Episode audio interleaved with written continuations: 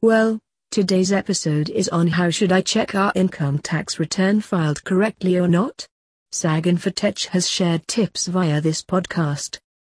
Have you duly filed an income tax return? The last date for filing income tax returns is around the corner and now the question arises if you have filed an ITR, then have you filed it correctly and if you are still left to fill it, then how to ensure that everything goes perfect? So let's start. Q1. When should not I file an ITR? When my income falls within the exemption limit after claiming tax deductions. When my gross total income is less than the exempted limit of Rs 2.5 lakh.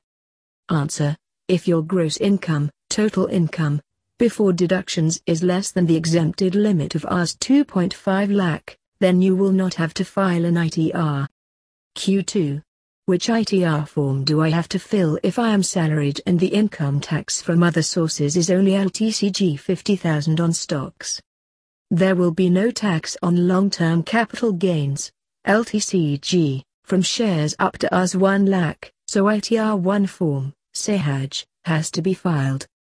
ITR 2 has to be filled to show capital gains on stocks. Answer, as long as you are benefiting in the form of long-term capital gains, LTCG, you have to fill ITR2 form. Q3.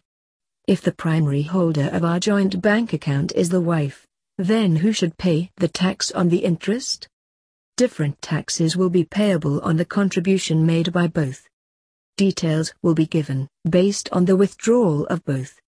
Answer Different taxes will be payable on the respective contribution made by both. Q4 Will the details of the income from FD have to be furnished, despite the TDS deduction? If needed, the details of this income have to be furnished and additional tax has to be paid.